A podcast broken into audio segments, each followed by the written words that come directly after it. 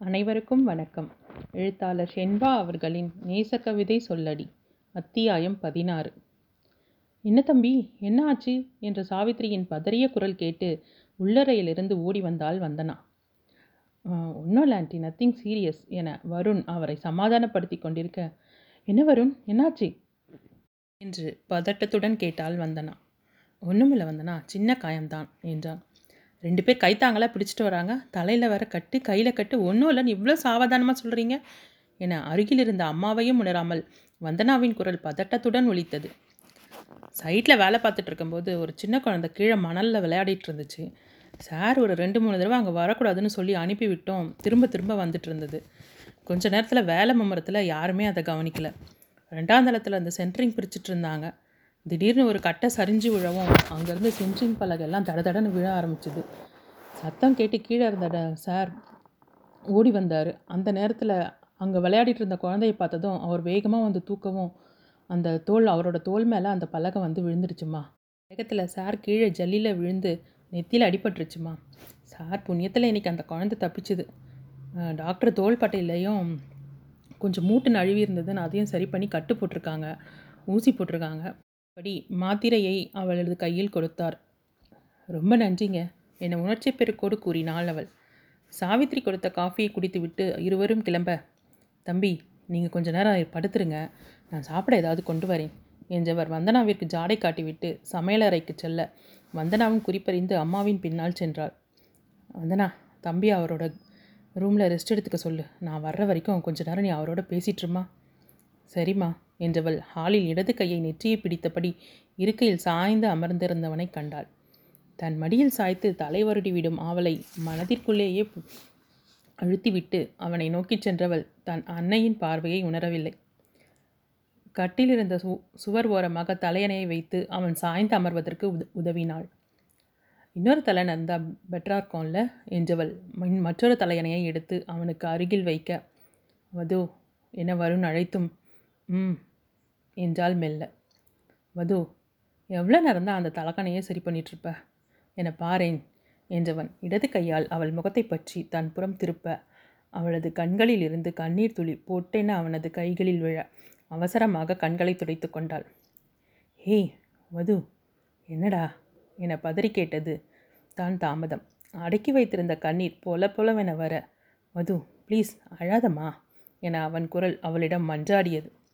கண்களை துடைத்துக்கொண்டு நிமிர்ந்தவளை இப்படி உட்கார் என தன் பக்கத்தில் தட்டி காட்ட அவனுக்கு எதிரே இருந்த சேரில் அமர்ந்தாள். இதில் ஒன்றும் குறைச்சல் இல்லை. பக்கத்தில் உட்காந்தா என்ன செஞ்சிட போகிறாங்க என்று முணுமுணுத்தான். என்ன முணுமுணுப்பு? வேலை செய்கிற இடத்துல பார்த்து வேலை செய்யணும்னு தெரியாது. தலையில் ஹெல்மெட் போட்டுக்கிட்டு வேலை செய்ய மாட்டிங்களா? இப்படி தான் விழுந்து விழுந்து கட்டோட வருவாங்களா? என எரிச்சலுடன் கேட்டாள். என்ன ஒரு பில்டப்டாக வரும் உன்னை திட்ட நேரம் பார்த்துட்டு இருந்தாங்க. நீ மாட்டின. உன் மேலே பரிதாபப்படுவது போல அழுததும் நீ கொஞ்சம் இலகின இப்போ வெளுத்து கட்டுறாங்க. எனக்கு தனக்கே சொல்லிக்கொள்வதைப் போல அவன் சொல்ல சிரமத்துடன் சிறை சிரிப்பை அடக்கினாள். செய்த தப்பை மறைக்க ஏதாவது புலம்ப வேண்டாம் என்றால் சிறு கடுப்புடன். நான் என்ன தப்பு செஞ்சேன்? நான் ஒன்றுமே செய்யலையே. நான் ரொம்ப நல்ல பையம்மா என பரிதாபமாக முகத்தை வைத்துக்கொண்டு சொன்னான். ச்சே இப்படியெல்லாம் பேசினா நான் எழுந்து போயிடுவேன்.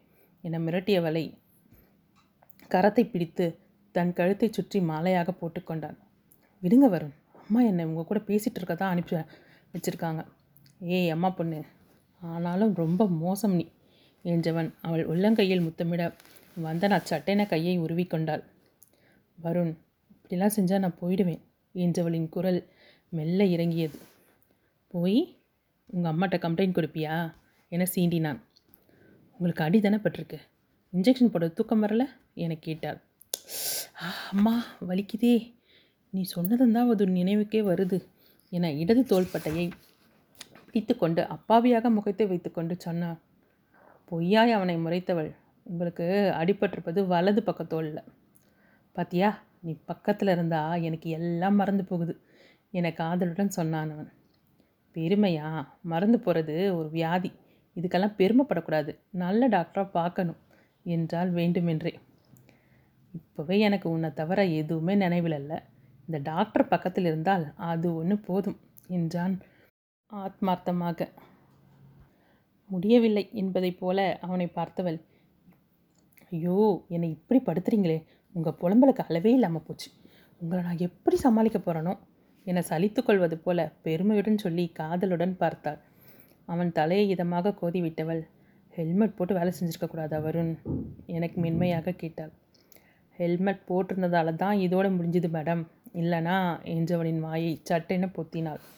சொல்லாதீங்க வருண். வேண்டாம் என்றவள் விட்டால் மீண்டும் அழுது விடுவது போல இருக்க. அதான் ஒன்றும் ஆகலையடா. லீவ் இட் என்றான் சாதாரணமாக. இனி இப்படி அஜாக்கிரதையாக இருக்காதீங்க. அவளை மேலும் சீண்டாமல் சமர்த்தாக சரி என்றான். அத்தியாயம் பதினேழு. ஹலோ குட் மார்னிங் என சிரிப்புடன் உள்ளே வந்தால் வந்தனா. வெரி குட் மார்னிங் இன்றைக்கி ஆஃபீஸ் போகலையா? இல்லை இன்றைக்கி அரை நாள் லீவ் சொல்லிட்டேன். நைட் நல்லா தூங்குனீங்களா?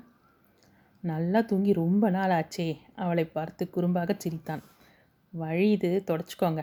என டவலை தூக்கி அவன் மேல் போட்டவள் நீங்கள் ப்ரஷ் பண்ணிவிட்டு வாங்க நான் போய் டிஃபன் கொண்டு வரேன்.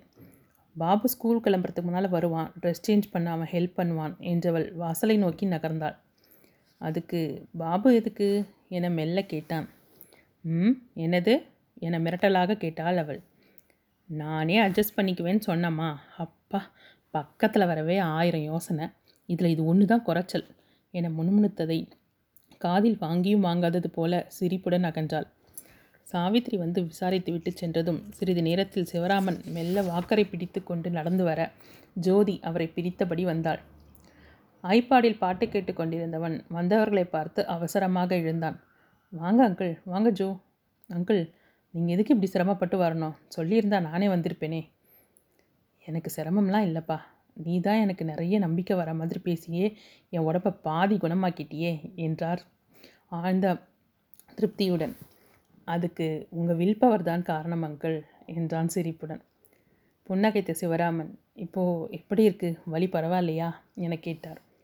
அதிகமாகலாம் ஒன்றும் இல்லை அங்கிள் தாங்கிக்கிற அளவுக்கு தான் இருக்குது என்றான்.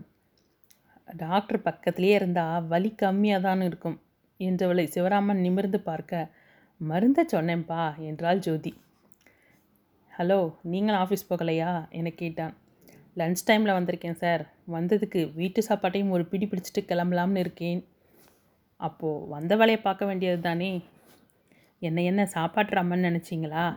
என சிறு கடுப்புடன் கேட்டாள். ஐயையோ உங்களை போய் அப்படி சொல்வேனா? என்றவன் பயந்தவனை போல சொன்னான். அந்த பயம் இருக்கட்டும். வேணும்னா சாப்பாட்டு ராமின்னு வச்சுக்கலாம். என்னை சொல்ல சிவராமன் வாய் விட்டு சிரித்தார்.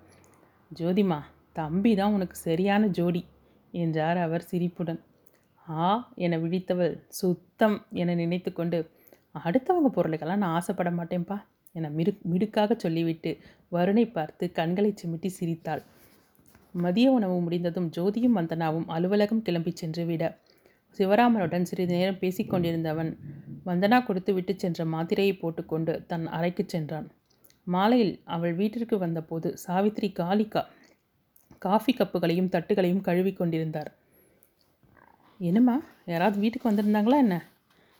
ம் உங்கள் எம்டியும் அவர் மனைவியும் வருண் தம்பியை பார்க்க வந்திருந்தாங்க என்றார். அப்படியா? என ஆச்சரியத்துடன் கேட்டாள்.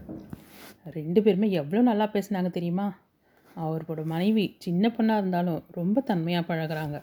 உங்கள் அப்பா கிட்ட அவரோட உடலை பற்றி அக்கறையாக விசாரித்தாங்க அப்புறம் வருண் தம்பியோட அப்பா கூட ஃபோன் பெஞ்சு செஞ்சு என்கிட்ட பேசினார். உங்ககிட்ட பேசினாங்களாம்மா? அவள் குரலில் ஆர்வம் வெளிப்படையாக தெரிந்தது. மகளை ஒரு நொடி சாவித்ரி ஆழ்ந்து பார்த்தாள். அம்மாவின் பார்வையை கண்டதும் சுதாரித்த வந்தனா இது வரைக்கும் சாரோட குடும்பத்தை பற்றி எனக்கு எதுவும் தெரியாதே. அதனால் தெரிஞ்சுக்க கேட்டேன் என சமாளித்தாள். நமக்கு ரொம்ப நன்றி சொன்னார் என்றார் அவர். நீங்கள் என்ன சொன்னீங்க? இந்த முறை வந்தனா கவனமாக தன் குரலில் எந்த பாவனையையும் வெளிப்படுத்தாமல் கேட்டாள். உங்கள் பிள்ளை எங்களுக்கு செஞ்சதுக்கு நாங்கள் செய்கிறது ஒன்றுமே இல்லை. நீங்கள் குடும்பத்தோட அவசியம் நம்ம வீட்டுக்கு வரணும்னு சொன்னேன். கட்டாயம் சந்தர்ப்பம் வரும்போதும் வரதாவும் இப்போ கொஞ்சம் வேலை இருக்கிறதுனால தம்பியை பார்க்க வர முடியலன்னு சொன்னார். பிள்ளைக்கு இப்படி ஆகி இருக்கும்போது தன்னால் வர முடியலங்கிற வருத்தம் அவர் குரலில் ரொம்பவே தெரிஞ்சிச்சு. நான் தான் நாங்கள் எங்கள் வீட்டு பிள்ளையாக நினச்சி பார்த்துக்கிறேன்னு அவருக்கு தைரியம் சொல்லி வச்சேன். அனைத்தையும் கேட்டுக்கொண்ட வந்தனா காஃபியுடன் ஹால் தூணில் சாய்ந்து அமர்ந்தாள். சிறு புன்னகையுடன் அவள் காஃபியை அருந்தி கொண்டிருக்க வந்தனாம்மா இன்னைக்கு அப்பாவை செக்கப் கூட்டிகிட்டு போகணும். ஏழு மணிக்கு அப்பாயின்மெண்ட் இருக்குது என்றார் தாவித்ரி நினைவு இருக்குமா? ஒரு பத்து நிமிஷத்தில் கிளம்பி வரேன் என்றாள். இல்லைம்மா நீ வீட்டில் இரு. நான் பாவனாவை கூட்டிகிட்டு போகிறேன் சின்ன பொண்ணுமா அவள் என்ன செய்வா? நான் வரேன். அவளுக்கு இன்னும் ஒரு எக்ஸாம் வேறு இருக்குது படிக்கட்டும். சின்ன பொண்ணாக இருந்தாலும் இதெல்லாம் ஒரு நாளைக்கு கற்றுக்க வேண்டியது தானே? நீயும் ஆஃபீஸ் போயிட்டு வந்து சோர்ந்துருக்க. நான் ஆட்டோவுக்கு சொல்லிட்டேன். வந்ததும் நாங்கள் கிளம்புறோம். பாபு டியூஷன்லேருந்து வந்து ஒன்பது மணிக்கு வருவான். வருண் தம்பி தூங்கிட்டு இருக்கார் எழுந்து வந்ததும் டிஃபனையும் மாத்திரையும் கொடுக்கணும் இல்லையா? நீ அதனால் நீ கூட இரு. என்றவர் பாவனாவின் துணையுடன் சிவராமனை அழைத்து கொண்டு கிளம்பினார். இரவு சமையலை முடித்துக்கொண்டு வந்தனா வெளியே வரவும் தூங்கி எழுந்த வருடும் முகத்தை கழுவிக்கொண்டு தன் அறையிலிருந்து வெளியே வந்தான். குட் ஈவினிங் நல்ல தூக்கமா? ம் படுத்தது தான் தெரியும். நல்ல தூக்கம் என்றான். நல்லா ரெஸ்ட் எடுத்துக்கோங்க. இப்போ வேற என்ன வேலை இருக்குது என கேட்டாள். சும்மா ஒரு இடமா உட்கார முடியல. வந்தனா செய்ய வேண்டிய வேலைகள் நிறைய இருக்கே. அவன் சொன்னதை புரிந்து கொண்டவள் எந்த வீட்டு மாப்பிள்ளையும் கல்யாணத்துக்கு பின் செய்கிறாங்களோ என்னவோ எனக்கு தெரியாது. கல்யாணத்துக்கு முன்னால் இப்படி சிரமப்பட்டதை நான் பார்த்ததே இல்லை என்றால் புன்னகைத்தாள். எந்த எதிர்பார்ப்பும் லாபமும் இல்லாமல் யாரும் எதுவும் செய்ய மாட்டாங்க மேடம் என்றவனின் முகத்திலும் புன்னகை எதிரொலித்தது. அப்படியா? அப்போ என்ன எதிர்பார்ப்பு லாபம் எல்லாம் உங்களுக்கு இருக்குது என கேட்டாள். இப்போது நம்ம லவ் பண்ணுறோம் கொஞ்ச நாளில் கல்யாணம் செஞ்சுக்க போகிறோம் கல்யாணத்துக்கு அப்புறம் நீ சந்தோஷமாக இருந்தால் தானே நான் சந்தோஷமாக இருக்க முடியும். எனக்கும் கிடைக்க வேண்டியதெல்லாம் நேர நேரத்துக்கு கிடைக்கும் என்றபடி அவள் பக்கமாக சாய்ந்தான். கிடைக்கும் கிடைக்கும். இப்போது சுட சுட கன்னத்தில் கிடைக்கும் என்று பொய்யாய் முறைத்தாள். வேண்டாம் வருண் கல்யாணத்துக்கு முன்னால் வருங்கால மனைவி கையெல்லாம் அற வாங்கின பெருமை உனக்கு வேணாம். அடங்கு அடங்கு என்றவனை பார்த்து புன்னகைத்தவளின் மனதில் இதுநாள் வரை அவன் தன் குடும்பத்திற்கு எவ்வளவோ செய்திருக்கிறான். ஆனால் தான் அவன் குடும்பத்தை பற்றி எதையும் தெரிந்து கொள்ள முயற்சி கூட செய்யவில்லையே என்ற எண்ணம் மனதை அரித்தது. யோசனையுடன் அமர்ந்திருந்தவன் முன் சொடக்கிட்டு அழைத்தவன் ஹலோ என்ன பலமான யோசனை? சாரி வருண் இதுவரை நான் உங்கள் பேரண்ட்ஸ் பற்றி எதுவுமே கேட்டதில்லை என்றவளின் குரல் வருத்தத்துடன் ஒழித்தது அவள் கரத்தை பற்றி தன் கையில் வைத்து கொண்டவன் இந்த ஒரு மாதமாக தான் நீ என்கிட்ட சகஜமாக பேச ஆரம்பிச்சிருக்க. அதுவும் நாம் தனியாக இருக்கும்போது மட்டும். இந்த நிலையில் நீ என்கிட்ட இதெல்லாம் கேட்டு தெரிஞ்சுக்கணும்னு நான் கொஞ்சம் கூட எதிர்பார்க்கல. என்ன? என் ஃபேமிலியை பற்றி உனக்கு தெரியணும். அவ்வளோதானே சொல்லிட்டா போச்சு. எனக்கு ஒரே ஒரு தங்க இருக்கா. படு சுட்டி. அவளை நான் வாயாடின்னு தான் கூப்பிடுவேன். நான் நான் அவளுக்கு ரொம்ப பிரியம். அவளுக்கு கல்யாணமும் ஆயிடுச்சு. அப்புறம் எங்கள் அப்பா அம்மா ரெண்டு பேரும் ஒத்துமைனா அப்படி ஒரு ஒத்துமை என்றவன் சற்று இடைவெளி விட்டு ஒருத்தரை ஒருத்தர் சீண்டி வம்பிழுக்கிறதுல என சிரித்தான். இப்படி சந்தோஷமாக போயிட்டு இருந்த எங்கள் குடும்பத்தில். யார் கண் பட்டுச்சோ. அம்மாவுக்கு திடீர்னு உடம்பு சரியில்லாமல் போச்சு. அப்பா ரொம்பவே தளர்ந்து போயிட்டார். சீண்டலும் சிரிப்புமாக இருந்த எங்கள் வீட்டில் சந்தோஷமே இல்லாமல் போச்சு. இப்போ கூட அப்பாவுக்கு என்னை பார்க்க வரணும்னு எண்ணம். ஆனால் அம்மாவை பார்த்துக்கணுமே. அதனால் வர முடியலை. எனக்கு இப்படி நடந்தது கூட அம்மாவுக்கு சொல்லலை. அவங்க துடிச்சு போயிடுவாங்க அவங்களுக்கு என் மேலே ரொம்பவே பாசம். என்றவனுக்கு தன் அன்னையை நினைத்ததும் கண்கள் கலங்க ஆரம்பித்தன. அதுவரை கம்பீரமாக இருந்தவன் சட்டென சிறு குழந்தையாக மாறி கண்ணீர் சிந்தியதை கண்டவளுக்கு அவனின் பாசத்தின் அளவு புரிந்தது. வருண் என அவன் கைகளை இரு கைகளிலும் அழுத்தி கொடுத்தவளின் கண்களும் ஈரத்தில் பளபளத்தன. சாரி வந்தனா அம்மாவை நினச்சதும் கொஞ்சம் எமோஷன் ஆகிட்டேன் சாரி வருண் நடுவில் எங்கள் வீட்டு பிரச்சனை வேற உங்களுக்கு என்றார். அதெல்லாம் ஒன்றும் இல்லை அம்மாவுக்கு கூடிய சீக்கிரம் அவங்க மருமகளை பார்த்ததும் எல்லாம் சரியாயிடும் என சிரித்தான். நிச்சயமாக சரியாயிடுவாங்க. அத்தைக்கு சீக்கிரமே குணமாகிடணும்னு நான் வேண்டிக்கிறேன். என்றவள் தயக்கத்துடன் என்ன மாமாக்கும் அத்தைக்கு பிடிக்குமா வரும் என கேட்டாள். மிருதுவான புன்னகையுடன் அவளை பார்த்தவன் வந்தனா அவள் யாருக்காவது பிடிக்காமல் போகுமா? கண் கண்டிப்பாக பிடிக்கும் என்றதும் நாணத்தில் சிவந்த அவள் முகத்தை பார்த்து ரசித்தான். திடீரென டேய் டேய் இப்போதானே சொன்னேன் கல்யாணத்துக்கு முன்னால் வருங்கால மனைவி கையால் அறவாங்கின பெருமை உனக்கு வேணாம்னு. அடங்க மாட்டியா நீ? என்றதும் அவள் வாய்விட்டு நகைத்தாள். அவளின் சிரிப்பை ரசனையுடன் பார்த்து கொண்டிருந்தவனின் பார்வையை தாங்க முடியாமல் நான் உங்களுக்கு டிஃபன் கொண்டு வரேன். நேரமாகுது. என்றவள் கிச்சனுக்கு விரைய அவளின் நாணத்தை புரிந்து கொண்டவனுக்கு புன்னகை மலர்ந்தது.